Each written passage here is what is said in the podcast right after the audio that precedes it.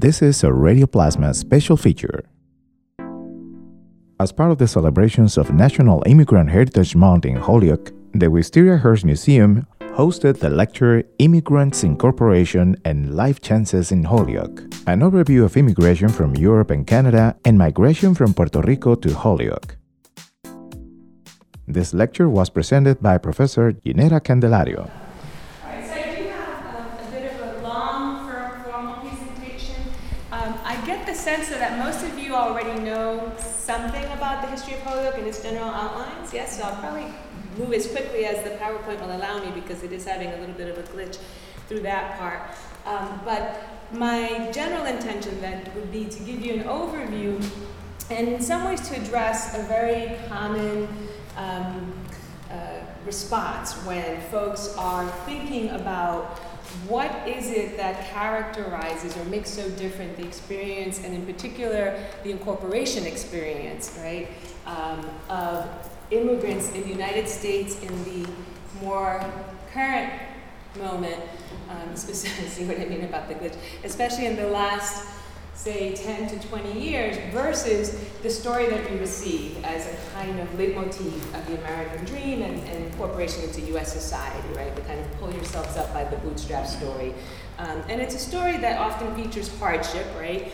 That, uh, first of all, the, one of the core stories is it's a nation of immigrants, which is somewhat problematic because it leaves out the fact that uh, 10 million people came to the Americas, and half a million people specifically came to what becomes the United States from Africa, not as immigrants, but as bonded, uh, enslaved laborers, right? So that wasn't a voluntary immigration or emigration at all. That was um, the transformation of a population of people from persons to property, right? Completely against their will, and then also the production of capitalism based on that extracted, forcibly extracted labor, not only of their own, but of their progeny, right? Descendants into 300 years of the establishment of the Americas. That's a pretty straightforward fact. Um, and in fact, a book that I recommend if you want to um, read something that was recently uh, published is called The Half Has Never Been Told, and it's a very good account of exactly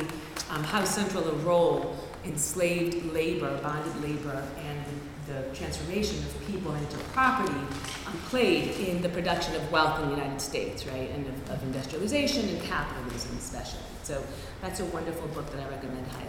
The other part, right, that's left out is the presence of um, several million Native American populations, um, several hundred, in fact, Native American nations just in North America and, and Central and South America um, who uh, were not immigrants, right? May have been somewhat migratory in some cases, but were native peoples, First Nations, we often say.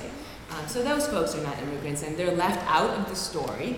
Um, and also, as happens with African Americans, the kind of violence that they were and continue to be subjected to, right, as colonial subjects inside the United States. Um, 2,200, in fact, colonial nations within the U.S. borders. Right, so those folks we can't characterize as immigrants or part of this immigrant story. All right, with that caveat, then we move on to the, the lar- larger part of the population, that other 90% or so, uh, 85% or so, 70%, uh, which is the immigrant story.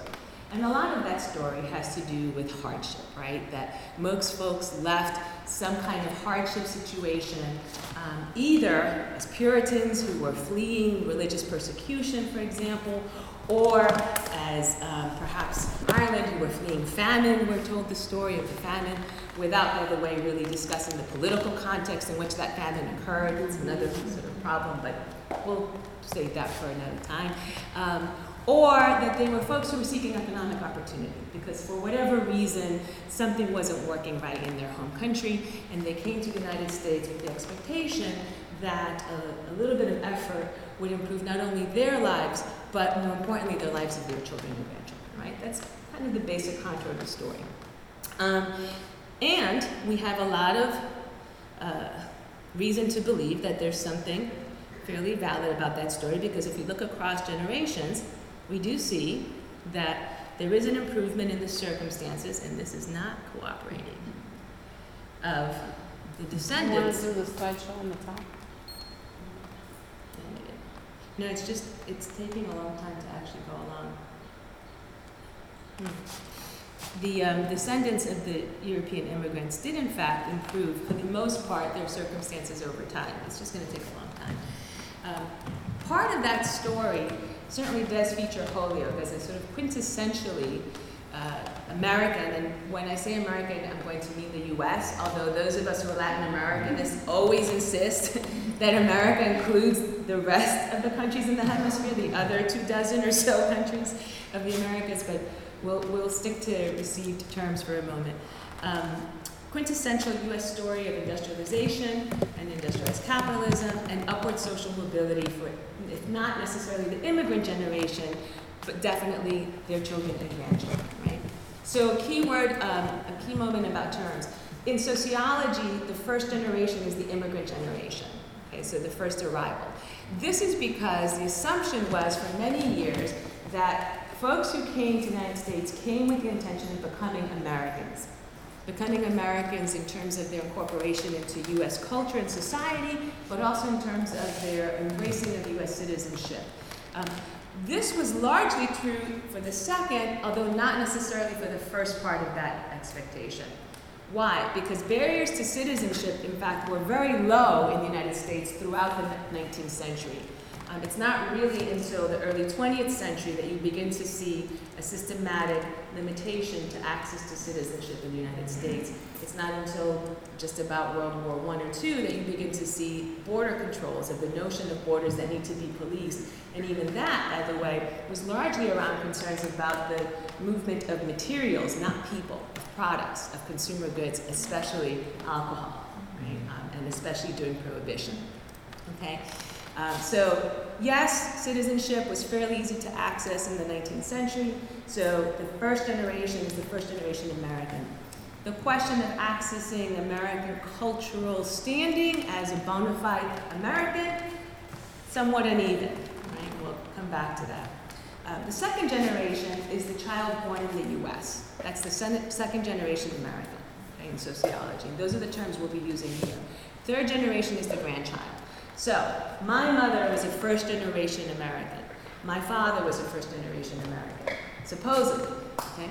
Um, and I say supposedly because actually both of them uh, had a tenuous relationship to U.S. citizenship, but changed over time. I am a second generation American, and my children, therefore, third generation, at least on my side. On their father's side, they're sec- second generation. Okay. Um, so here you see a picture of Holyoke. This actually comes from one of the books that I'm going to show you in a moment. It gives you a sense of the landscape, and I'm sure many of you already know that it's precisely this geography that um, inspired the investment of a group of financiers from eastern Massachusetts, from the Boston area, to uh, try to channel the power of the river to um, provide the energy source for uh, mills in uh, what was Irish Parish and became Holyoke in the mid 19th century, 1850, by uh, constructing a dam that would allow for a control of the river flow and a series of canals, three in fact, that could then be used to power turbines that in turn would power mills um, sited along the canal. And this is a contemporary picture that I'm sure most of you recognize. Um, that was the infrastructure story. The more important part of the story, though, was the labor that would o- occupy those mills. At the time of its founding, Irish Parish, as its name reveals, was a small, uh, rural, primarily. I can't quite get this to go at all, really. Uh, community sited along the uh, Connecticut River Valley, um, and it was in fact the Irish who were the first laborers in the city. Oh, I don't, this is not working for me. I know, You Sharon. gotta get that little box a little raised, I don't know how, but that little box is.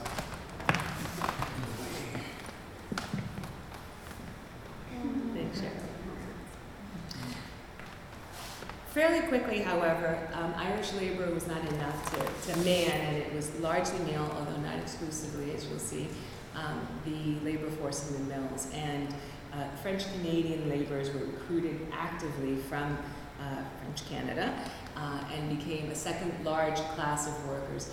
Um, alongside German laborers, this is an image of the Skinner. I actually want to go through all of these fairly quickly. Let's see if it's going to let me do it. Okay. The Lyman Mills, some photographs of paper mill workers. This is now from the 20th century. I hope you can see the difference in the clothing, right, and the drawings from the top. Um, and I think almost all of you know that although Holyoke was called Paper City, um, paper was not in fact its, its major commodity, its major production. It was called that because of the quality of the paper, not because of the quantity of the paper that the city produced.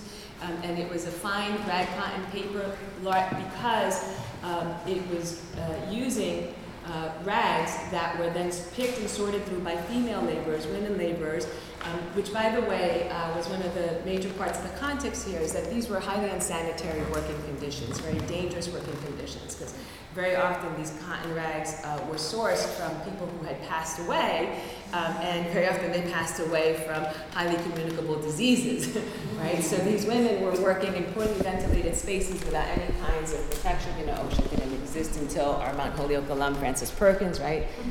Perkins um, was part of the labor department in the 1930s under FDR and began to enact a series of, of laws, um, largely, by the way, based on her experience at Mount Holyoke and witnessing firsthand the degraded working conditions of workers in the mills of Holyoke and the region. Um, nonetheless, these women uh, did the work of sorting through these rags, picking out uh, any buttons or um, other uh, mechanical or you know things that might be on the clothing that would interfere with processing the material into what would become a, a rag cotton or heavy material based paper. So it was paper city not because paper was the largest um, production uh, sector, but because it was high quality and the city became famous for that. Um, really, it was more the textile mill productions of places like the Farr Alpaca Company that um, that really constituted a larger share of the labor force and of the production. And again, you see that women workers were very important in the textile mills, particularly um, in terms of the, the thread and the bobbins girls and so forth. Um, so this was a uh, multi-ethnic, multilingual working class um, in Holyoke. Uh, multilingual because, as I said, Irish, uh, many of whom also spoke uh, Gaelic and uh, the native language of Ireland, as well as English, the French Canadian who spoke French, uh, the Germans, right, obviously, who spoke German, and um, increasingly towards the end of the 19th century, Polish workers who came at the turn of the century to the entire region, but also to Holyoke. Um, a small number of Russian Jews were here in Holyoke as well by the turn of the 19th century into the early 20th century, and a small number of Italians, particularly from southern Italy. Um, what you see here um, are photographs of tenement housing that surrounded the canals. And uh, something that I always find fascinating when you think about this is that there, there were several reasons that they had to be this close, but part of it had to do with being able to hear the, the bells, the bells ringing from the mills that would call the workers to the gates at opening time and would announce uh, when there was a meal break, when it was time to go home, and so forth. Um, and in the absence of public transportation other than your own two feet, right, you also had to be in proximate distance to the canals. The other thing was that the canals, in addition to powering the turbines that, um, that provided the energy for the mills, also were a sewage system. Right? These canals received the human and household waste of the mills.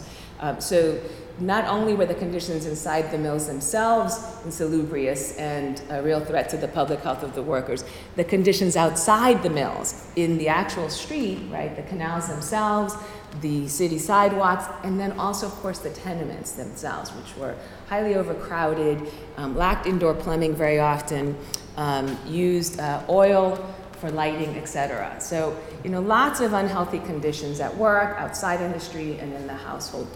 Um, all of this, together with the work itself, which was six days a week, 10 and 12 hours a day, well into the 20th century.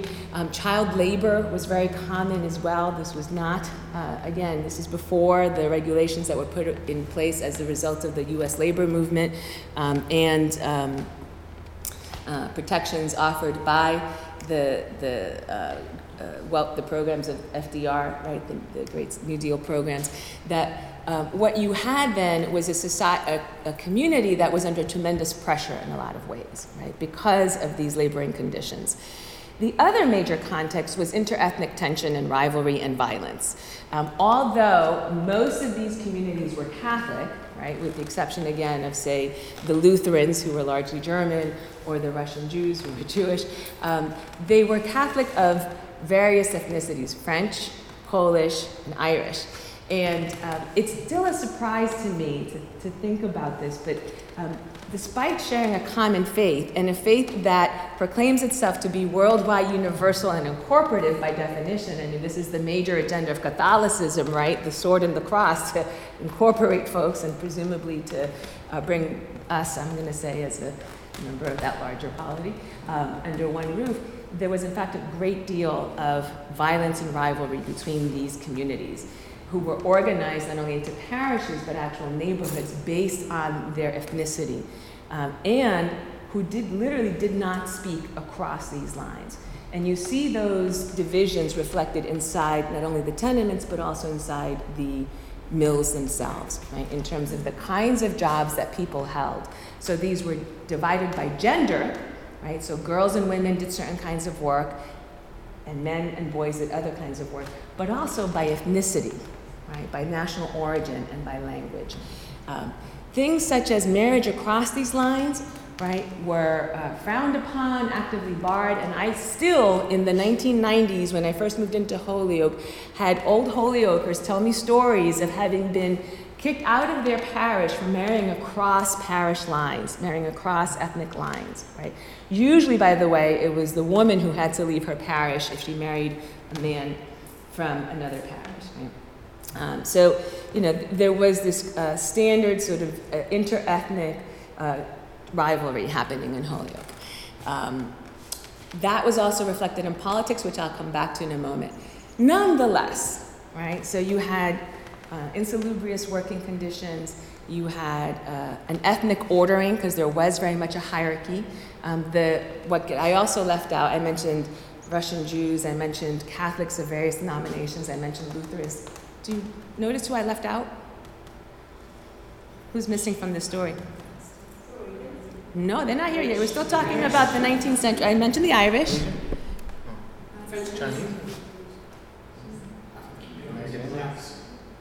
The Yankees. Right? The true elite. the, the owners of these mills, okay? The power brokers of the city and of New England more generally? Um, those folks were Protestants, they weren't Catholics. Okay? And they very much, up in the highlands, ran the city. Right?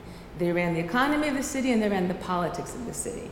And they organized the city in such a way as to ensure, um, and this is well documented in another book called The Working People of Holyoke, which I'll show you in an image of in a minute, to ensure that the rabble down the hill, right, whether they were Irish or French Canadian or Polish or even German Lutherans uh, would uh, remain uh, downhill, right? Both figuratively, politically, economically, and literally.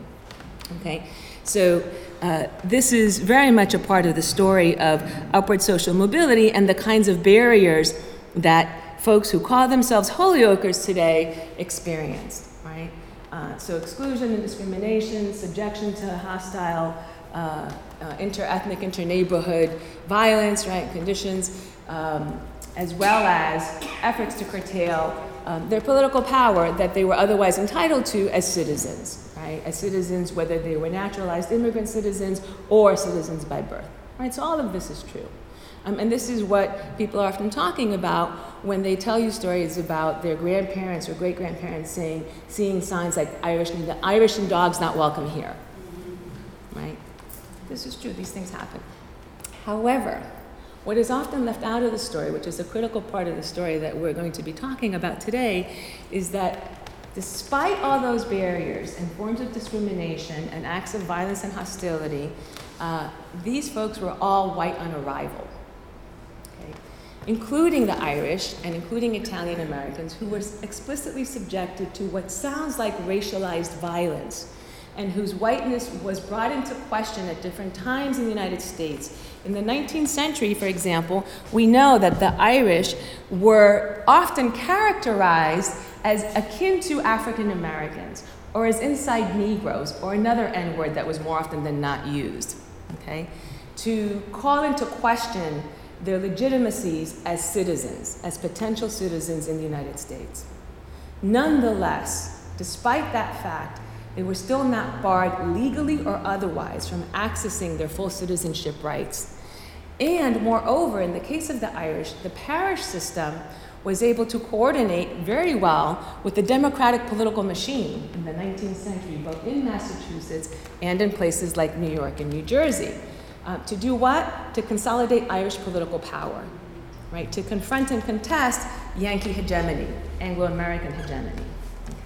Um, and this is also part of the story. So while there is very much a disadvantaging taking place in an attempt to curtail and control, for example, Irish American political and social mobility, um, nonetheless, there were structures in place, including the law around what whiteness is and who gets to enter into it, that made their entry into existing institutions possible. If not in the first generation, then most definitely by the second and the third. Likewise with Italian Americans, um, although Italians' uh, whiteness was often uh, uh, questioned, and in fact, Italian immigrants were subjected to racialized violence like lynching, as happened with a dozen men from Sicily and Louisiana, for example. Um, there's, a, there's a really comprehensive map of lynching in the United States that you can very easily Google that um, has pinpoints for every documented case of lynching in the US through the 1960s, and actually more recently, we've had several lynchings actually all the way into this moment. Um, and you can find the pinpoints of Italian men primarily, although not exclusively, because women were also lynched, um, who were lynched in the United States, largely in the US South, but not exclusively, for example. Um, and they too, like the Irish, were um, characterized as being similar to African Americans right, as a way of refusing to acknowledge their whiteness. Nonetheless, as my colleague and friend Tom Guglielmo has pointed out, the Italians were white on arrival. That's the title of his book if you're interested in that history. Okay? So, this question then of being able to access whiteness under law, which then gave access to important political, economic, and cultural resources, is a critical part of the story that makes it very different from the experience of Latinos and Latin American and Caribbean immigrants, as well as immigrants from Asia. This is a picture of Holyoke um, in the 1950, early 19, 1900s, High Street. Um, Holyoke does manage to become one of the wealthiest industrial cities in the United States. In fact, one of the um, the snippets that I read for uh, in advance of coming in today said that at one point, at the point at which actually uh, Miss Skinner was uh, the belle of Holyoke society in the Pioneer Valley, um, Holyoke had more millionaires per capita than any other place in the United States. Sort of surprising for us to think about that today in 2017 when Holyoke has so many economic challenges. Um, but that was you know, absolutely the case. Holyoke was more than just an industrial city by the mid 1900s. Okay. Can I point something out? Um, so the city hall, mm-hmm. Holyoke was so rich at that time that the all of the granite that you see, all of the marble that you see in the city hall, was exported from Italy. Imported. Imported from Italy. Mm-hmm. Yeah. So that's how much wealth the city had. Yeah. Yeah, it was a center of the arts um, the Victory Theater. I mean, all of that. It's hard for us to think about this now when we look at all the boarded up, beautiful buildings, but in fact, it really was a thriving uh, uh, arts economy, um, industrial economy, etc. But um, that didn't last as long as we imagine it did. Okay?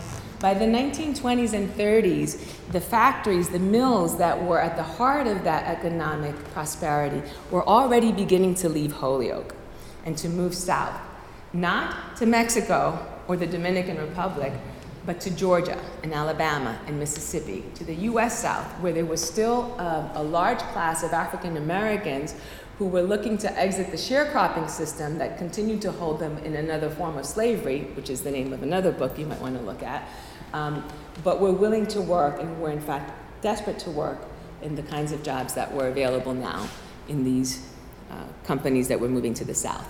So there are um, a series of books actually that are very accessible that have been published, short and a little bit longer, about the history of Holyoke. This is one that's called the Postcard History Series, from which some of those images are drawn. Here are two that are part of the Images of America. This one was written by a former curator in, here at the Wistariahurst, Kate Thibodeau, on the left. And you can find these, I think, in the books in the gift shop, right? Yeah. Um, this, by the way, also available in the gift shop. This is a wonderful remake of the first documentary that was about Holyoke and its history called Power uh, that James Leskow did, and this was redone now about 10 years ago, right? Five years ago? 2009, it's almost 10 years ago. Um, so this I recommend very highly. It's only an hour long. It's, it's sold here at the gift shop. I'm not just selling it. It really is a wonderful remake of um, the original that was done called Power um, in the 1990s. And it gives you a wonderful overview of this history. I recommend it for any of you who are educators or do community work or just want to have it at home. Um, so, very quickly, this is from um, one of the books that I showed you, and it gives you a sense of the growth in immigration and the, the shifting uh, native born to foreign born population in Holyoke. You can see that in 1850, there are only 3,200 residents in the city. Half, almost exactly, were born in um, Ireland. Uh, 40 were French Canadian, 300 were Britain, by which we really mean Anglo, Yankees, right? Folks who were either Scotch or English. Um, by uh, 1860, the number is still only 4,500, give or take. Um, you begin to see the numbers rapidly multiplying by the 1870s and 80s and 90s when the mills, right, are growing in number and in production levels. And we begin to see a change in the complexion, the character of the, of the population. 5,500 are foreign born, 5,200 are native born, so more than half of the population is foreign born. Again, Ireland is the majority of that half, so 2,800 of the 50, of the 10,000 people in Holyoke are Irish immigrants. More than half of the immigrants are from Ireland. French Canadian, 1,700. Um, English and German now, you begin to see 300 or so Germans by 1870. And you see the numbers increasing steadily until um, you see now the arrival of the Polish in 1890. And again, this makes sense. That's when Poles in general begin to enter the Pioneer Valley. Um, and let's see, Italy also by 1890. Again, this coincides with events happening in Poland and in England, excuse me, in Poland and in Italy um, around the consolidation of the Polish state, the consolidation of the Italian state, consolidations that have disproportionately negative effects, as was the case, by the way, for the Irish and the French Canadian on rural, poor, illiterate populations. That's one thing that all of those groups have in common. These are largely peasant immigrants, folks who are illiterate, who are farmers, um, more often than not, either working as tenant farmers, as in the case of the Irish, right, in their native lands, or as small scale subsistence farmers who are now being subjected to taxation policies by their states, that, for example, Italy, that are trying to consolidate and modernize what was otherwise a not industrial, but industrializing economy. So I don't know if I said that slowly enough. So, for example, in northern Italy, which is where my family is from on my father's side, uh, that was, as is often the case, and it seems in all these countries, the seat of economic and political power in Italy. Okay? Those elites who ran, who controlled the Republican government of Italy, that was just beginning to establish itself, initiated a series of tax and military conscription laws okay, that began to tax the rural working class, if you want to think of them that way, although that's not exactly accurate because these weren't wage laborers, right? These were subsistence farmers for the large measure, so that they would have the resources that they needed to fund a new Republican government apparatus right? Think bureaucracy for the government. We need that to establish things like birth records and death records and so on and so forth, right? But also to fund a military. And in addition to funding a military, you have to have bodies in the military. And those bodies have to be young men, usually under the age of 30, right? So conscription, military conscription is a large part of this story. So, what you see is a situation, for example, in Italy, and you see similar situations in places like Poland, right, where young men are leaving their society either first going to the cities of their community looking for wage work so that they can pay the taxes that are being levied on their family property and farms in order to hold on to those farms, right? Or they're being conscripted into military service, right? in which case they can't then work to pay the taxes for the family farm. So the next option becomes emigration. Right? And where do they emigrate? To a place that is looking for laborers who don't really need to know how to read and write, for example, who may not even necessarily need to know how to speak English. Right? So long as they can do the small job that they are being required to do in a mechanized division of labor industrialized system, they're wanted. Okay? So the vast majority of these workers, for women, by the way, the parallel story is not only incorporation as illiterate peasant women into these jobs that don't really require a whole lot of skills, they also have the additional possibility of being domestic laborers. Okay? They can work tending to other people's children, washing other people's clothes, cleaning other people's homes, cleaning, other, cooking other people's food. Okay? Particularly for the growing technical and managerial class, say up the hill. Okay? So the possibility then of what is called, I think unfairly, unskilled or poorly skilled or low skilled labor, because is it really low skilled to know how to cook a meal or tend to a child, for example? Um, nonetheless, what this means was that there weren't really barriers to entry into this labor system, right? Um, the average person could, in fact, come and get a job because they didn't need to have particular skills in order to do that nor did they need to speak English in order to do that. Secondly, the jobs are actually available. So the desire was there, but so was the possibility and the opportunity. Okay? Um, you see the city growing steadily but surely. Joseph, can you see from there? Oh, yeah. Can you see what number that is there? How many people do we have at the high point? The high point is 1960. Yeah. How many? Uh, 63,655. There's 63,000 people in 1960. That is the peak of Holyoke's population. That is the point at which all those buildings that we see that are boarded up and empty now were actually full. That was 70 years ago. Okay. The population in Holyoke began to decline by 1960. It didn't begin to decline in 1970 or 1980 or 1990 or 2000. It began to decline in 1960.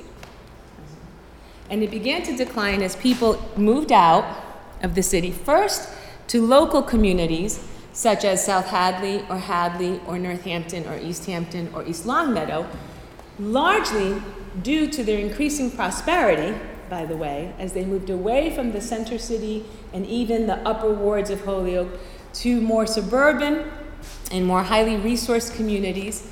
Um, this was exacerbated, as my uh, old friend and mentor, may he rest in peace, Carlo Vega, pointed out, um, by the construction of the Interstate 91 and 33, right, which bisected the city and produced a situation where bedroom communities that were propping up, developments that were propping up, outside of Holyoke became increasingly attractive, particularly given FHA policies, Federal Housing Authority policies, that very explicitly redlined certain communities as undesirable and poor investments, particularly communities that had large numbers of African Americans and or Latinos um, in particular parts of the country, and made those literally an economic bad investment. The federal government's policy did that. Okay? And at the same time incentivize the production of suburban bedroom communities. Right? Um, as my colleague and friend Laura Lovett in the UMass History Department has pointed out, this, by the way, was part of a project that was not only classed and race, but highly gendered, because the intention was to remove white women from the labor force in the 1950s and put them into suburban bedroom communities in the aftermath of World War II. Right? Um, and to have them begin to increase the production of white babies. So it's, it's a really fascinating story when you, when you actually take the time to learn it. Um, and you begin to see then the slow and steady decline in Holyoke's population by uh, 1960, 1970, 80, and so forth. So that in 2000, as this table only goes that far, it's 39,000. Today, it's really still about that 38,000, 40,000 mark.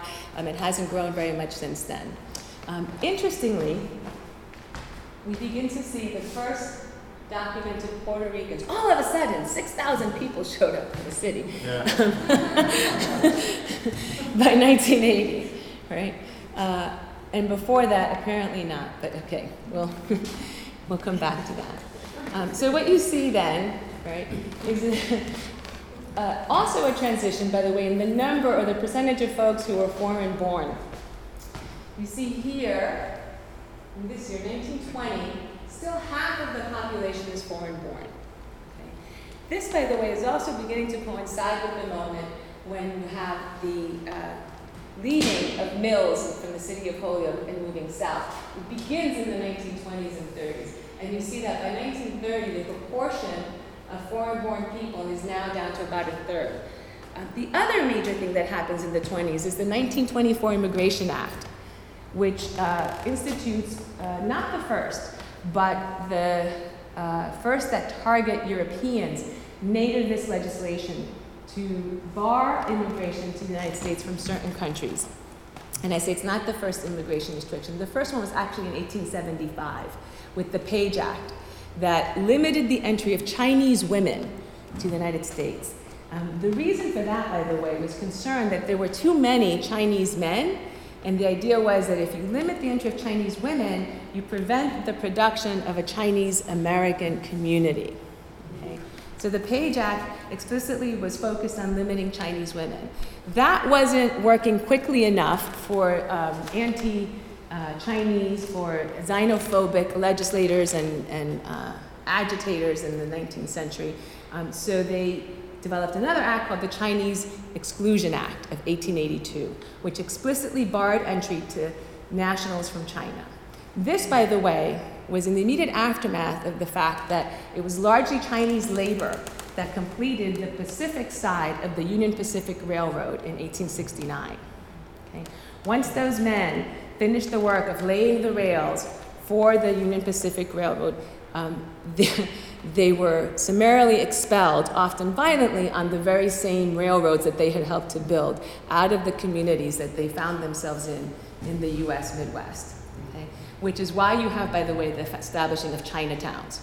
Right? It's not just that migrants and immigrants clump together, although we do. We tend to congregate with people who speak our language, eat our food, worship our gods, um, have the same birth and death and marriage rituals that we have, etc. This is a, a human tendency. Um, but this was also enforced through violence, right? They were barred from living outside of these congregated, segregated communities, right? So, the first major immigration law that the United States passes um, are these two exclusionary acts. Uh, this culminates by 1924 um, in the Immigration Act that limited immigration from Western and Southern Europe. The specific concern there were Italians and Jews. Right? There were too many of them at this point um, in the United States, according to the nativist legislators. Um, this was also the moment, by the way, when the science of race and the eugenics movement in the United States had begun to really establish itself as legitimate and credible science that argued, as Madison Grant did in a very famous book in 1924, that the white race was being quickly exterminated through promiscuous breeding on the part of, for example, Italian Catholics, but also on the part of Jews and other poorer stock of Europeans. Okay? Um, and so the concern was to limit entry of folks from those places, and at the same time in the US to limit reproduction among those lower stock peoples. Okay? So all of that is happening in the 1920s, um, and most certainly accounts for part of the reduction, right, in the share of foreign-born folks in Holyoke. Um, 1940, only about a third of the population, excuse me, only about a fourth at this point of the population is foreign-born. By 1960, when we're at the peak of 52,000, only 7,300 people are foreign born, right? So it's largely a US born population. Largely, although not exclusively, white. Okay. I say not exclusively because we know that, for example, by 1954, a man named Carlos Vega and his family were here from Ecuador, right? And they weren't alone, although they certainly felt like it sometimes, I'm sure. Um, okay. So where is it then that these 6,000 Puerto Ricans suddenly appear from? Well, let's see if we can get to that part of the story. Okay, very quickly, I also want to point out to you some more research before I come to that question. Um, I just found this today. It's a wonderful master's thesis written by a young man who went to UMass, Jonathan Haber, from Maine to High Consumers class in the spatial reorientation of an industrial city. You can quickly Google this and find it. It's a wonderful st- uh, study of Holyoke that looks at consumption patterns and through that gets at a really richly detailed sense of what life was like in Holyoke in the 19th and 20th century. It's fascinating. It's really wonderful reading. I recommend it.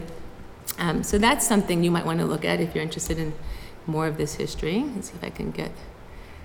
Here we go. I want to go down. All right, next time I'm bringing my Mac. Let's see. There we go. Okay. Um, one of the first studies published in, Ho- about Holyoke was in 1939, um, a study by, uh, gosh, her name is escaping me now. Uh, Constance Green. Yes, thank you, Constance Green. Thank you so much. Jessica. Holyoke, Massachusetts, a case study of the industrial um, something in America. I can't make it out right now. It's one of the very first studies, and I think she went to Mount Holyoke also. Have you read her book? Yeah. Um, another book, though, that was published in that same year that isn't, I think, well known is historical fiction called The Delusson Family, which is about a French Canadian family in Holyoke. And as uh, Joseph Haberman points out, the first author, Jacques Ducharme, was born in Holyoke in 1910 to parents of French Canadian descent. His great grandfather, Nicholas Prull, and there's still Prulls here today in Holyoke, right? Um, was the employment agent who brought scores of poor Quebecois farm families south to Holyoke in the 1850s for the Lyman textile mills. As a recruiter for Lyman, Prull became wealthy, and his descendants, including Jacques Ducharme, were important figures in the civic and social life of Wards 1 and 2, the areas of the Flats and Tigertown that became the center of French Canadian working class culture in Holyoke. It's not especially well written, but still fascinating. Some of you may have seen this book before, The Parish and the Hill. This was written by um, uh, Mary Doyle Curran. This is the edition that was reproduced by the Feminist Press of CUNY, by the way. Doyle Curran wrote from the perspective of a young Irish girl, large, based in large part on her own childhood, born in Holyoke in 1917 to Mary Sullivan and Edward Doyle. Her father was a wool sorter at the city's largest employer, the Farr Alpaca Mill. Doyle Curran's books and her unpublished manuscripts depict Irish working class life from 1920 to 1939. Okay? Ducharme's novel, on the other hand, takes place from the 1870s to the 1910s. So if you were to read these two back to back, you'd get a pretty good sense of what life in Holyoke was like. And a lot of these themes of violence and poverty, exclusion, exploitation in the labor market, racialization, interethnic tension, gender are covered in both of these um, historical novels. I recommend them very highly. What's fascinating when my students read these books, and they have, is how much what these two authors depict about their experience in Holyoke in the late 19th century and in the early 20th century, how many of those themes of labor exploitation and exclusion from the political system and racialized violence and ethnic violence and language and linguistic barriers and challenges to their citizenship rights and violence based on gender, how much of that is part of the experience of Latinos in the city today? How very many of the same issues that are characterized as somehow being cultural or part of the Puerto Rican experience are really about the process of incorporation in the city of Holyoke and in the broader United States. This is a picture by Jerome Liebling, who did a beautiful exhibit just a couple of years ago. I think it was here at the Wistariahurst, wasn't it? Possibly. Does anyone remember? Because I know that always? Open Square. Okay. Called um, Behind the Tenement uh, Photographs of Holyoke. This was only a few years ago. Did you go to that one, Maria? It's beautiful. Um, and this depicts for you, right, what many of you have already seen, the back of buildings that are still in place today in Holyoke. Uh, the same buildings that were formerly occupied by the Irish and the French Canadian and the Polish and so forth, now occupied by Latinos. Um, when a Heart Turns Rock Solid was written by my colleague who's now in Cleveland, um, who, spent, who went to UMass Amherst and who spent 16 years working alongside and with a, a, family of Puerto Rican brothers, three brothers that he met when he was teaching ESL classes in Springfield, Massachusetts. And this family story covers Springfield and Holyoke and Greenfield and Hartford, right? So it's very much a Pioneer Valley story, and I recommend it highly. Um, and what he does is to narrate sociologically the kinds of barriers and obstacles that these brothers and their parents and larger family have to navigate as they try to make it in the city, okay, the city that they find themselves in at any given moment. Right? And how the shifting landscape of opportunity in the United States compels or constrains them in different directions. Okay? Well, what are some of those constraints?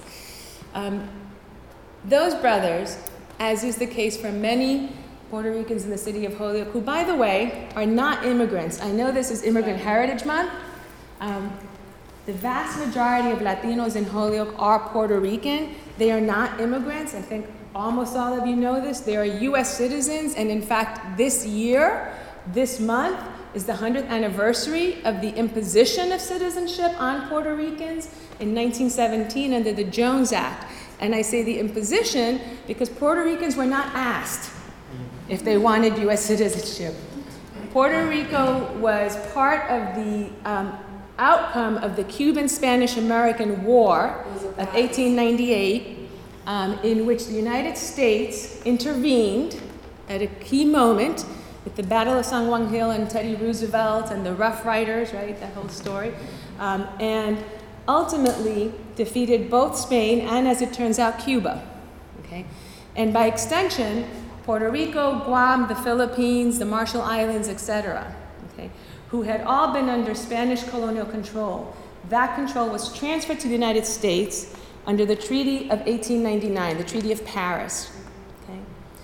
Unlike the Philippines and Cuba, which eventually became independent, if somewhat still subject to U.S. intervention, Puerto Rico and Guam remain U.S. colonies today.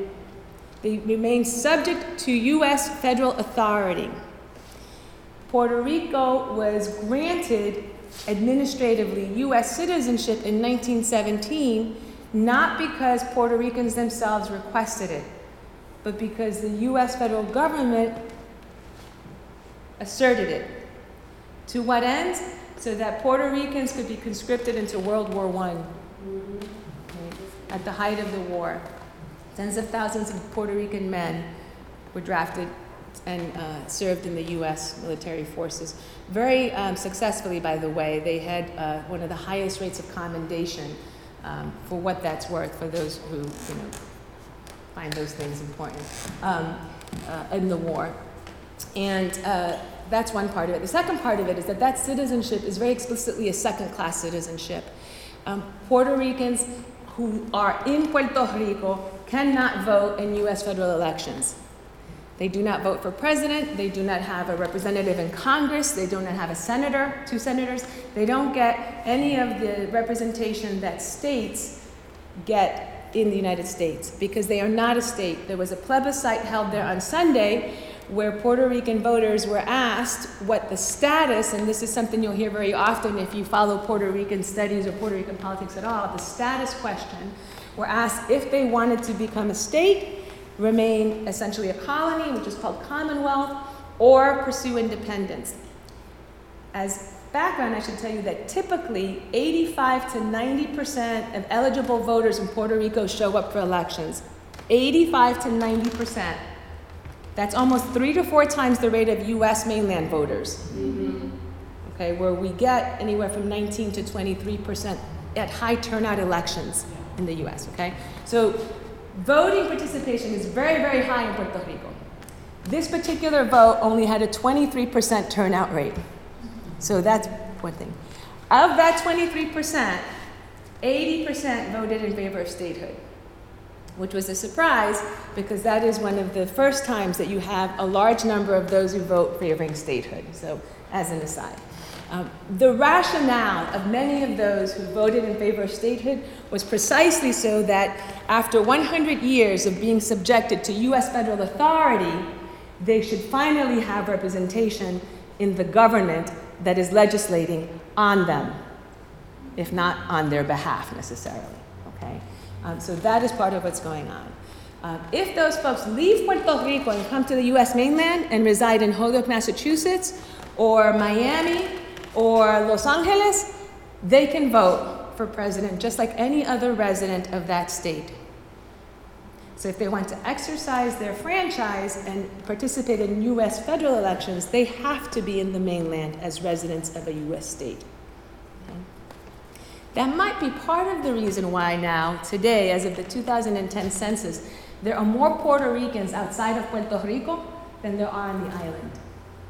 More than half of the population has emigrated from the island. So imagine a state of the United States losing half of its population. Okay. Part of the reason for that uh, is also the economy. Puerto Rico's economy um, is very much a, a colonial economy that largely has been organized to serve U.S. corporate interests. Tax breaks, and the nature of production in Puerto Rico is very much driven by investors in places like Boston, Massachusetts, and the Atlantic seaboard, uh, New York and New Jersey. All of that is part of the background to why Puerto Ricans find themselves in places like Holyoke, Massachusetts. Um, in the 1950s, Puerto Ricans who are US citizens who can freely emigrate, at least in terms of barriers, right? They don't have any barriers to entry other than financial, right?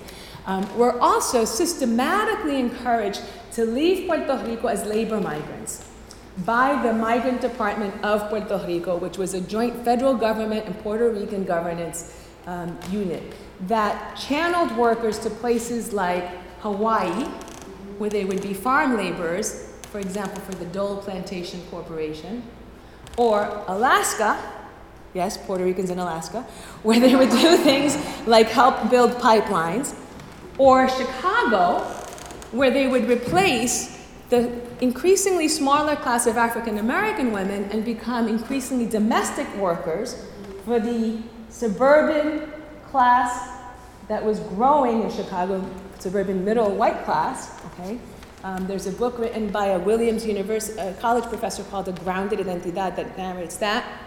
Or along the East Coast in Boston and New York City and Philadelphia and New Jersey for the mills of uh, factories of this area, and or finally, thank you guys. Thank you. In the Connecticut River Valley as tobacco workers. Right? They were systematically brought to be tobacco workers because they had those skills from Puerto Rico. Um, and what happened over the 1950s was that although the migration was meant to be a transitory one that would come, work the crop, and return to Puerto Rico, eventually folks began to establish roots and settle here, in large part because economic opportunities in Puerto Rico itself became smaller and smaller for this group. Okay? Um, and so they found themselves uh, migrating to places like Holyoke because as their uh, capacity to access jobs fluctuated with economic recessions, um, the pursuit of affordable housing drew them to places like Holyoke, where these tenements were now being emptied, these tenements that had previously been occupied by those French Canadians, by the Irish, by the Polish, and so forth, who had moved uphill or out of Holyoke, were now available okay, and low cost, um, but still uh, dangerous living conditions. So, the context then of living in the same uh, uh, insalubrious and unhealthy tenements, of entering uh, very many of the same poorly paid, exploitative, and often dangerous sectors of the economy, um, and like the white ethnics who came before them, still being citizens but finding their capacity to exert their political rights as citizens, even on the US mainland, despite the idea that supposedly once you're in the mainland and you're Puerto Rican and you're a citizen by birth and by legislation, the actual capacity to enact their citizenship as politically active, formal uh, members of the polity has increasingly been restrained and prevented through a variety of uh, institutional effects. One of them is segregation. And I'm looking at Orlando because he was one of the lead plaintiffs in a case that was brought against the city of Holyoke for the way that its ward system systematically barred Puerto Ricans, not explicitly, but demographically, from enacting their actual political power. I mean, this is part of a larger pattern of um, what uh, sociologists will call the Matthew effect, which is that barriers to upward social mobility, right, the kinds of things that constrain our social opportunities end up having a cumulative effect. They build on one another and produce a situation where it's never one thing that has to be addressed, it's always the, the interaction between all of these elements. So I'm almost, I know I'm out of time, but I'm just going to quickly go through um, and say that. Uh, the framework here is understanding that poverty is not merely the lack of adequate income for daily needs and survival. For the family, it means difficulties around community, housing, crime and safety, debt, environment, childcare, and schools. Um, and it's this confluence of working and living in poverty, health consequences of discrimination, the effects that it has even on the developing fetus, because the mother is a person who's navigating these situations, and this has very serious long term consequences for fetal development, which in turn has consequences for children who are entering into school systems that are poorly funded and are not organized to meet their needs culturally and otherwise. And this is a photograph of Puerto Rican school kids in the 1970s in Holyoke. Of efforts to constrain their ability to uh, learn English um, constraints around segregation, residential segregation in Holyoke, and um, white flight from the Holyoke public school system, white flight into largely Catholic schools, right, that find themselves overcrowded but host to um, white ethnics who want to remain in the city but don't want to necessarily uh, have uh, participate in the public school system alongside Latino and low income families. Okay? So, very quickly, to give you a sense of what this looks like, um, the family context and how it's framed by the neighborhood context. Um, we have here, this is data that my students compiled in 2013. We're going to compare uh, the McMahon Elementary School, which was one of the highest performing schools in the Holyoke Public School System.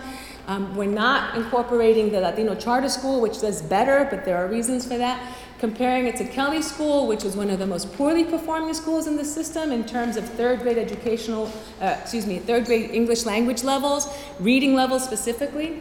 Um, and what you see is that a large part of the context that explains why McMahon children are doing better than Kelly children has to do with the family and the community it finds itself embedded in. 77% of family households in McMahon are married two parent households.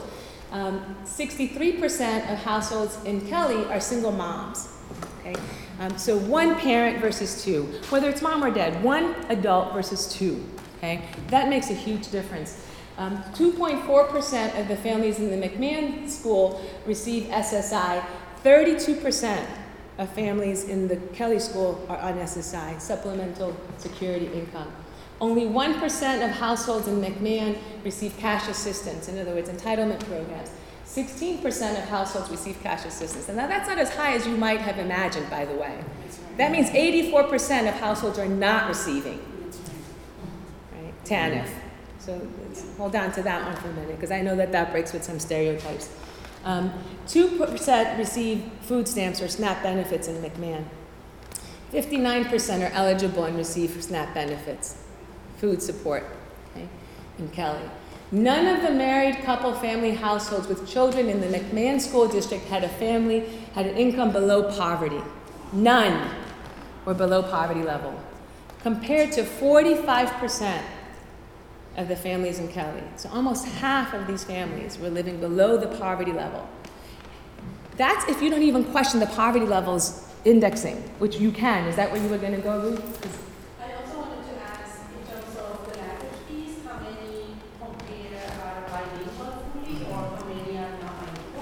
So in Kelly School, 75% English is not the first language. In McMahon, 30%. Okay? But it's still a, a fair number are uh, English language learners still. So it's not just that, it's the neighborhood effect, okay, that also matters here. 100% of single mother headed households with children under age five had an income below the poverty level. Okay? By age three, a poor child will have heard 30 million fewer words in his or her home environment than a child from a professional family. And this matters. In terms of learning to read and reading to learn, the poor get poorer. This has uh, long term consequences, but so does again the nature of the school system and its disciplinary apparatus, right? Um, children who are entering the school system with highly stressed environments, beginning from fetal and moving on outward, right, um, find themselves in a school system that is oriented more towards punishment than towards understanding and restoration, right, of a balance for these kids. Um, so Holyoke has the dubious honor of being the fourth highest suspending district for Latinos in the U.S. In the U.S., in the entire country. Okay, it's surpassed only by Hartford, Thornton, Illinois, and Miami Unified District. Not New York City, not Chicago, okay, not Philadelphia, Holyoke. 2013? Yeah. So what is it now? It's, it's still, we have a new receiver, and I know he's working on new data, um, so they are working to reduce it. So I, I don't know the answer explicitly, but I don't think that they've managed to, to get out of this bracket just yet. Okay? Um, this is a little old, it's 2007, but the numbers again are not that different still, that Holyoke is still doing worse than uh, the rest of the state, both in terms of all students and in terms of Latinos specifically, in terms of um, high school dropout rates, which is directly connected to um, suspension, right? So kids who are suspended are basically on a fast track to dropping out, right? Um, for reasons that I think are, are self-evident to most of us here, right? They're being pushed out into the streets. They're not uh, in, having supervision, right? They find themselves in more contact with the policing forces, et cetera. For girls, they're more likely to get pregnant as a result, et cetera, et cetera, et cetera, right? It's this reciprocating Matthew effect. Um, when you are pushed out, your um, unemployment and poverty rates are, um, again, almost guaranteed, more likely to be unemployed and poor health and on public assistance, right, compared to folks who manage to make it through high school and beyond. Okay. Um, this is a picture of the arson uh, crisis in Holyoke, which we uh, can you know talk about as well. Um, and so I want to make sure though that as I end, that I don't leave you then with um, uh, confusion between the being broke, which means not having resources, not having money, and a common trope about Latinos in general and Holyoke, Puerto Ricans in specific, um, which is the culture of poverty argument, which is that that uh, there's something in Puerto Rican culture or something in Puerto Rican families that accounts for this, and it's just simply not true. It is simply not the case. What you see Holyoke Latino families, Puerto Rican families, is engaging in survival strategies that are no different than families from any other ethnic origin who find themselves in similar circumstances. Okay, first of all. Second of all, um, the language barrier and the lack of cultural competence on the part of educators, administrators, and politicians, right? So I'm turning this around on you. The language barrier is not on behalf of the immigrant or the migrant, which is what Puerto Ricans are, but on the part of the communities and the institutions that are supposed to be serving those immigrants and migrants as residents and as citizens. These folks are citizens, they're entitled to these resources. Uh, and there's a misunderstanding, even on the part of folks who are attempting to serve those communities. Um, this is an interview that was conducted with um, someone who teaches ESL in Holyoke, who, again, is a really well intentioned um, community advocate. Um, but even she has a hard time understanding um, what she calls an adverse thing. There's one adverse thing, a byproduct of the cultural component, which is that for Puerto Ricans, family will come before school. So this is her quoting one of her students I will take care of and drive my grandmother to, and I will take care of and drive my uncle to. And in the Spanish community, there's a different emphasis. And so schools sometimes become second to family, and we fight that. I fight it. For this educator, the commitment on the part of her adult students to, to taking care of their family, to mutual aid, and to reciprocity is adverse. It's a barrier between the student and their academic achievement, the English language learning efforts, right? Anything wrong with that framing? Ruth? Um, I work with, um, children, children, to- I'm a therapist, children therapist, mental health therapist, and we want them to do this. We want to expand on the natural support, because that's the way that they can actually help the child to compare with what needs to be done. But if they don't do that, they are wrong.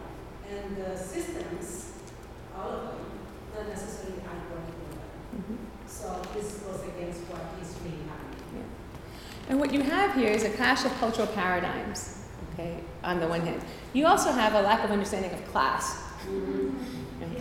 Working and poor people have to rely on one another. Mutual aid societies are part and parcel of the experience of migration and of navigating a system that is oriented against poor and working people. Right? In the absence of cash resources, it is mutual aid that provides a safety net, that fills the gap. In the context of a transportation system that is non existent in Holyoke, there is no public transportation here to speak of at all, really. Right? So if you happen to be the person in your family who's got access to a car and all the health services and psycho- psychological services and governmental offices and schools, even, have to be driven to because they are not within walking distance of where you live, segregated in the lower wards, in the tenements and public housing projects, and even perhaps as a renter in a two family home, okay? That car becomes a community resource, a family resource. You do have an obligation to provide chauffeur and transportation services because there is not a bus that will be able to take you there. Oh, and by the way, things like getting groceries. If you live in the lower wards and you want to get to stop and shop, you have a long walk uphill. I know because I've made my students do it every semester. Okay?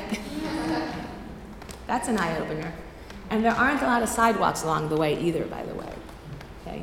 So a car, I have to drive my grandmother to, I have to drive my uncle to. That's not a cultural precept. Although some of us would say, yes, Latinos are more family. What group says it isn't family oriented? Hmm. Right. Name it for me. Name it for me. Which ethnicity says no? We don't care about our families. We don't like them. Even the Trumps love each other, right? So like, you know, so it's not the notion of like Latinos being especially, you know, familia oriented. It's it's just not so. What you have, right, is a general human tendency to mutual aid and family-based and kinship-based networks of care. That's a general human tendency, universal, worldwide, and transhistorical. Okay, wicked sorry. Systems like capitalism tend to intervene in that, and that is part of what you see here, framing uh, mutual aid as adverse, right, and interfering in upward social mobility is because in a system that is about personal wealth and personal upward social mobility, commitment to sharing resources and mutual aid does, in fact, intervene with that model. It does run counter to it. But that's a structural problem, right? And it's a cultural problem to the extent that we normalize that, right? Normalizing that as the model that is requisite for success and upward social mobility is actually the bigger problem, I would argue, right? And is behind a lot of our political conflicts today. There's, Um, a, there's an old movie that sort of depicts this kind of um, thing in terms of family. Uh, Fools Rush In? Yes. Salma Hayek and Matthew Perry. It's a, it's just such a great like perception of like This. you know Latino families versus like Anglo or Anglo-American families. white you know families. I mean? Like it's just a really Yeah. a great example of that. Yeah. But what we see again and again is that mutual aid and uh, resource sharing and social network is part of how families that are in vulnerable positions, regardless of their ethnicity, survive, right? It's how they, they step I in. say, I even see it in my job with like working in the school department. Mm-hmm. Like I have a lot of people call and be like, I'm not the parent, but But- I'm basically the parent. Right. And I'm like, so that's like a problem. Like I would rather have like someone or leave like wiggle room being like, okay, it's a grandmother, it's an aunt, like I have a lot of like extended family members who call me like, this mother never won't let me do this, but I watch her all the time, and I'm basically like mm-hmm. doing this while the mother's working, right. like all these things, and I'm like, yeah, like that's that should be a considered mm-hmm. a considered thing. It's not like they're choosing. Right. Like these people are just coming in because they have to. And that's a key part of it, right? So, so um, one of the last slides I have here for you is about investing in families, not just the children, because when policy is very often, and again, specifically in Holyoke, but I think we could say more broadly in the U.S., uh, particularly around school systems and provision of services, there's a tendency to say, well, the child is innocent. Right? The family is dysfunctional and, and possibly morally problematic and suspect and politically suspect, but the child is innocent. So we're going to produce policies that address the needs of this innocent child. I'm picking you, Jose, I'm sorry. you know, but because we don't want any responsibility for these morally and politically suspect family members, right? The problem is that children are embedded in families who are embedded in communities, Right. right? First of all. And second of all, they're all part of the same system, right? So, you know, the notion of childhood innocence and family pathology is fundamentally problematic, right? So you have to invest in families, not just the children, because it doesn't work. It's never going to work. It hasn't worked for us yet, and it's not going to work for us now. Um, and then lastly, the problem of political power in Holyoke has to do with um, and that's an example of it. So if you had more Latinos making policy, they might be able to say things like, look, the standard North American family model, where you have one of the two biological parents as the responsible, the only responsible party who can step in in these cases, right, is first of all largely sexist because we say parent, we mean mom, Right. right? In fact, we mean mom because the majority of the time it's mom, right? Um, and we also presume middle class status. We presume a certain educational attainment level, certain language capacities, and so forth, as a co-teacher and co-educator to the schools for the school system. So mom's labor, we expect that we can extract, right, to supplement the school system. We don't ever compensate mom for that, by the way. We don't give her social security benefits or award her the second degree or anything like that. We just take that, Right. right? And when the child fails, we blame her too. Okay. Um, so there's a lot of problems with that model to begin with. It's called the Standard North American Family. Dorothy Smith, you can look that one up. But it often works because, as it happens, middle class mothers have been coerced into providing their free labor, okay? And doing that work of supplementing the labor of the school system. We have done it, okay? Um, but for working class, poor, or migratory families, that's just not possible. No matter how much mom may want to, she just doesn't have the capacity or the resources to. But what she does do very often is recruit the labor of others the sisters, the neighbors, the grandparents, the aunts, the uncles, and so on and so forth, when and where she can, right? Um, so, so if we had folks in positions that were making policy who understood that fact, they might make policies that would allow for these other frames for thinking about how do families provide support for one another, right? Instead, what happens is that this looks pathological. This looks like th- this is a problem. They're, they're a problem, right? Yeah. Um, and this has to do with the question of symbolic power in Holyoke, right?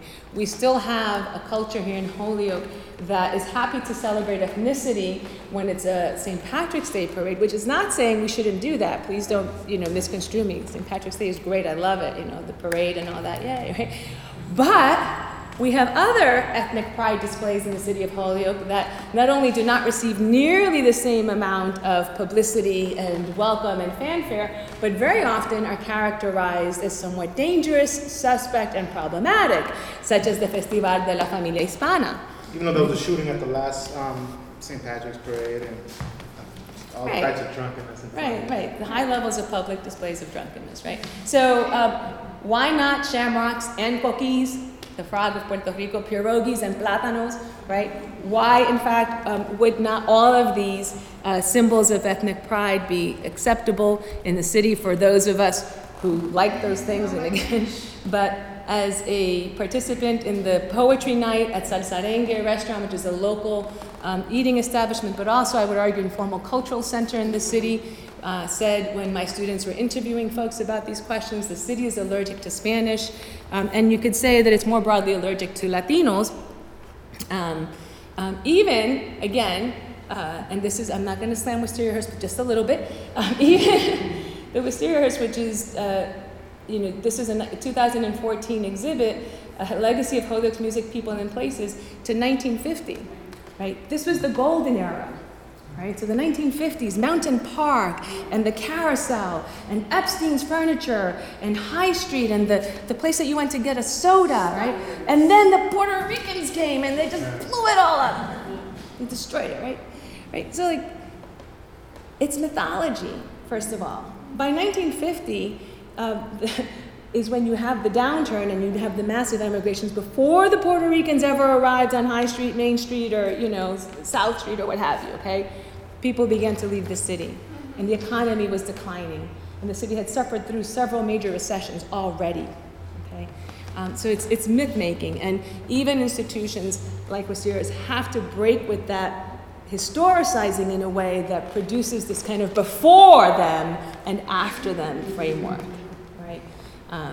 because um, it does add to that difficulty. Mm-hmm. Um, and this is where we see then why uh, the city is not just allergic to Spanish, it's allergic to Latinos. And, and Puerto Ricans are the majority of the Latinos. They're not the only Latinos, and in fact, in this room, we see folks who are from Colombia, in El Salvador, the Dominican Republic, etc. Right? There are, in fact, other Latinos from Holyoke. Um, but Puerto Ricans still are the vast majority. Um, and when you had a Hampshire College undergraduate, David Flores, um, get commissioned to uh, do a public artwork celebrating the Puerto Rican College of Holyoke, and he developed this uh, mural sized license plate which evokes license plates in Puerto Rico, um, but instead of putting the name of the city in Puerto Rico, um, as would normally be here, he put Holyoke, right? So indicating that Holyoke is now a city of the Puerto Rican diaspora, which is in fact accurate if you consider that more than half of the population is Puerto Rican. Okay? But this uh, triggered a tremendous backlash in, in 2014, excuse me, and the person who had originally agreed to display this mural outside her business, a Polish American Holyoker, um, rescinded the offer, and David found himself um, in the middle of this firestorm, and ultimately the city, Mayor Alex Morse, offered the site of City Hall, and you can still go there and see this today. But what it did was to really, you know, scratch at the surface, right, of the ongoing um, resistance to the Puerto Rican presence in Holyoke and its public representation as. If you check out, if you check out Facebook on where that was on, I think it was the last time I checked, there were like 200 something comments. The most comments that I've ever seen on a Facebook page about, you know, some very nasty, some very, um, some trying to be allies, I've never seen, it, it's, I, I've never seen people be so moved to post things on, on Facebook. Hostile things. Right.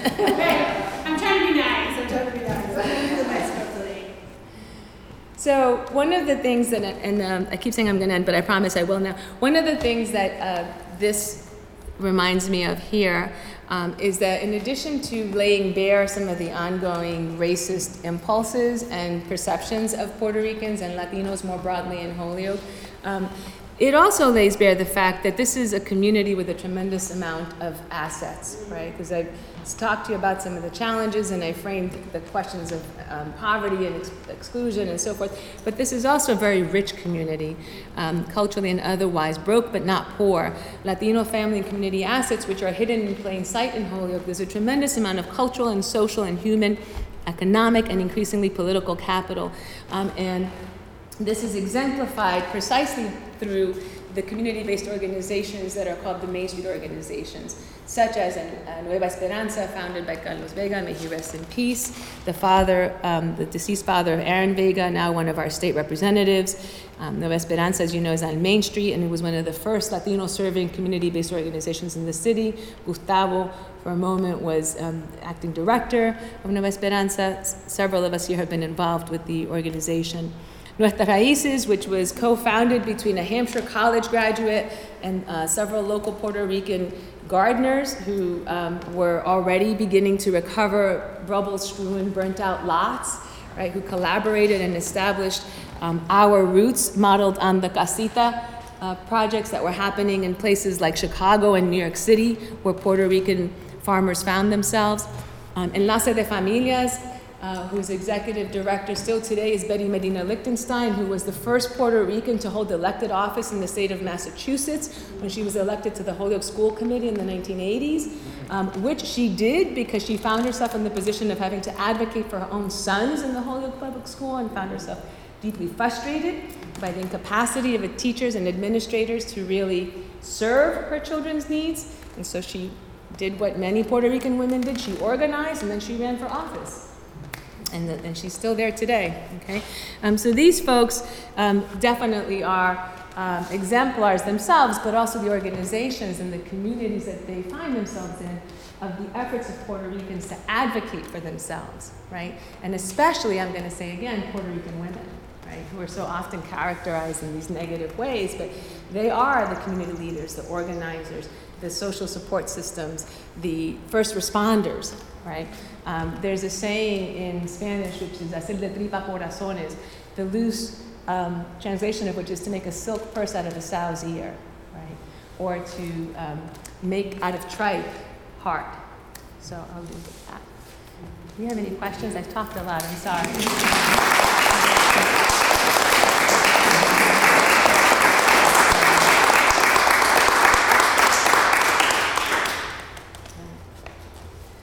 Um, so the last thing I'll leave you with is that I, I had someone tell me a story once that really captured the sort of ethos of what I'm proposing here, and you're, and I want to say you're right, Carlos. I mean, hablamos con mi hermano, because, but I don't want us to, you know, just rest on those laurels, right? We have to really think structurally, um, and not just sort of particularly. We have this mayor. What happens next time? That's right. Right. Yeah. um, and to think more structurally in terms of design. Mm-hmm. So, if we think about it in terms of universal design principles, right, which means if you build a society or a house or a school or a community that is accessible to its most vulnerable members, mm-hmm. everyone benefits. Mm-hmm. And the story that captures that is a young man arrives, a special needs child who's in a wheelchair, arrives one day at school. You know how sometimes those transporters get there a little earlier than, than the other buses do? And it had snowed the night before. So the custodian was in front shoveling the steps off because soon the regular buses would be arriving and dozens of kids would be streaming off, and these steps were full of snow. So the young man arrives, and his transporter lowers his seat, and the ramp still is full of snow. So the young man asks the custodian, Could you please shovel the ramp first so that I can get in? And the custodian is busily shoveling and says, I can't because the other buses are coming and the kids are going to get here soon. And the young man says, Yes, but if you shovel the ramp, we can all get in. They can walk up the ramp too, but I can't take the steps. Mm, mm-hmm. And sometimes it's so obvious, right? But we don't see it unless we happen to be the one in the wheelchair. Mm-hmm. So I would just, you know, ask us to think about you know, that, where there might be ramps that are hidden in plain sight that we could shovel first, you know, and that would also benefit all of those who can walk up the ramp. Okay. Thank you all for coming out.